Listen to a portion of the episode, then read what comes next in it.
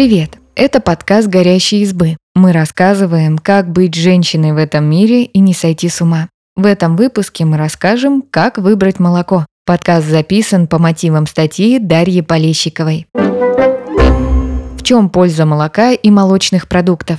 Молоко и молочные продукты включают в полноценное сбалансированное меню диетологи разных стран. Например, Минздрав России рекомендует потреблять до 110 литров молока и кисломолочных продуктов в год. Правительство Канады советует включать в ежедневное меню молоко и йогурты с низким содержанием жира и без подсластителей. В здоровую тарелку, разработанную специалистами Гарварда, входит 1-2 порции молока или кисломолочных продуктов в день. В Америке взрослым людям рекомендуют пить 3 чашки молока или других молочных продуктов ежедневно. Это связано с тем, что молоко содержит значительное количество белка, кальция и многих других необходимых человеку витаминов и минералов. Согласно рекомендациям американского гида по питанию, стакан кефира, две баночки йогурта и два ломтика сыра полностью покрывают суточную потребность взрослого человека в кальции. Но если вы не любите молочные продукты, есть их через силу не обязательно. Диетолог Елена Мотова в книге «Мой лучший друг желудок» пишет, что все полезные вещества можно получить и из других источников. Например, тот же кальций содержится еще и в кунжуте, курице, рыбе, фасоли, овсянке и орехах.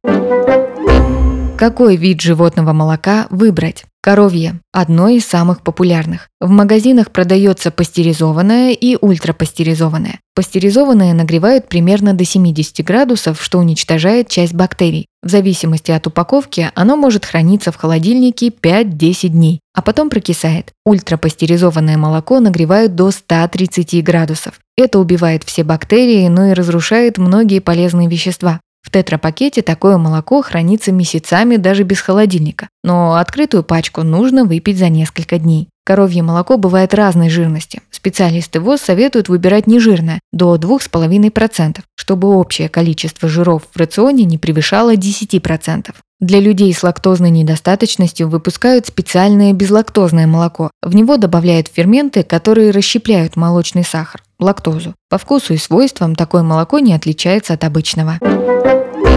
Козье. Козье молоко обладает густой кремовой текстурой. Обычно оно более жирное и менее сладкое, чем коровье. Многие чувствуют в нем легкую кислинку или горчинку и отмечают характерный довольно резкий запах. Напиток содержит кальций, калий, фосфор, магний и витамин А. Белка здесь больше, чем в коровьем или любом растительном напитке. Козье молоко легко усваивается и редко вызывает аллергию, но не подходит людям с лактозной недостаточностью, потому что содержит лактозу. Из-за яркого вкуса козье молоко подходит не для всех рецептов. Оно может придавать блюдам резкий травяной запах, характерный для козьего сыра. Молоко можно пить в чистом виде, готовить из него творог и кисломолочные продукты, добавлять его в каши и выпечку.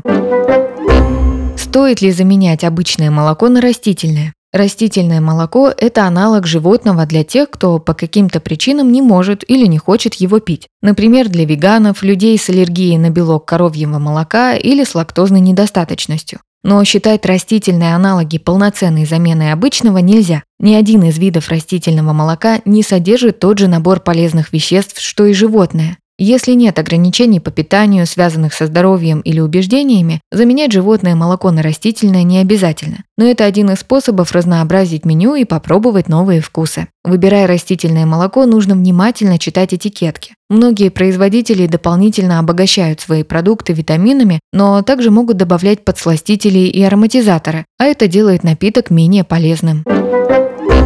На какие виды растительного молока обратить внимание? Соевое. Напиток делают из бобов сои. Их измельчают, замачивают в воде, а затем процеживают. Получается белесая жидкость. Ее употребляют в чистом виде, делают из нее подслащенные ароматизированные напитки или используют ее для приготовления тофу, соевого сыра. Напиток из сои по составу близок к обезжиренному коровьему молоку и содержит сопоставимое количество белков, жиров, витамина D, кальция и калия. С точки зрения содержания витаминов, минералов и питательных веществ, соевое молоко может считаться хорошей альтернативой обычному, поэтому оно популярно среди людей с лактозной недостаточностью и вегетарианцев. Но и тем, у кого нет ограничений по питанию, полезно есть соевые продукты, потому что они нормализуют давление, снижают риски некоторых хронических заболеваний и помогают контролировать вес. У соевого молока едва заметный сладковатый вкус. Его можно использовать для приготовления каш, смузи, коктейлей, добавлять в чай и кофе. Кокосовая. Напиток делают из мякоти кокосового ореха. Ее измельчают, заливают водой и кипятят, пока не получится белая кремообразная паста. Затем ее процеживают и разбавляют водой, чтобы сделать напиток нужной густоты. Жидкий называют кокосовым молоком, а более густой – кокосовыми сливками. Кокосовое молоко – высококалорийный продукт с большим содержанием растительного жира. В нем есть марганец, железо, калий, медь, селен и витамин С. Этот напиток снижает аппетит и помогает контролировать вес, уровень холестерина и вероятность возникновения некоторых бактериальных и вирусных болезней. Кокосовое молоко подходит для приготовления как десертов, так и основных блюд. Особенно оно популярно в азиатской кухне. Нужно помнить про его высокую калорийность и добавлять в блюдо понемногу. Американский журнал о здоровье Health Line рекомендует класть буквально пару столовых ложек кофе, овсянку или фруктовый салат. Овсяные – это замоченные в большом количестве воды и измельченные овсяные хлопья. Продукт содержит довольно много углеводов и мало белков. Это безопасная альтернатива молоку для аллергиков, потому что в составе нет распространенных аллергенов – животного белка, глютена, орехов и сои. У напитка нейтральный вкус и приятная кремовая консистенция. Его можно добавлять в кофе, кашу и мюсли, а также использовать для приготовления супов и соусов.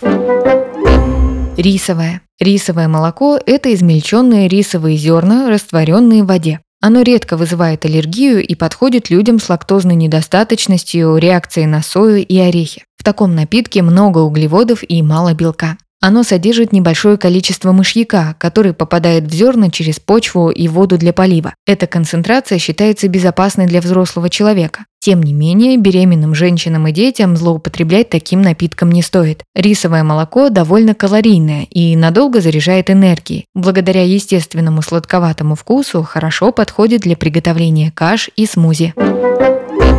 Миндальное. Миндальное молоко делают из измельченных ядер ореха. Натуральный напиток почти не содержит углеводов и является естественным источником витамина Е. Яркий ореховый вкус хорошо сочетается с кофе и кашами. Напиток также часто используют для приготовления супов, соусов и выпечки.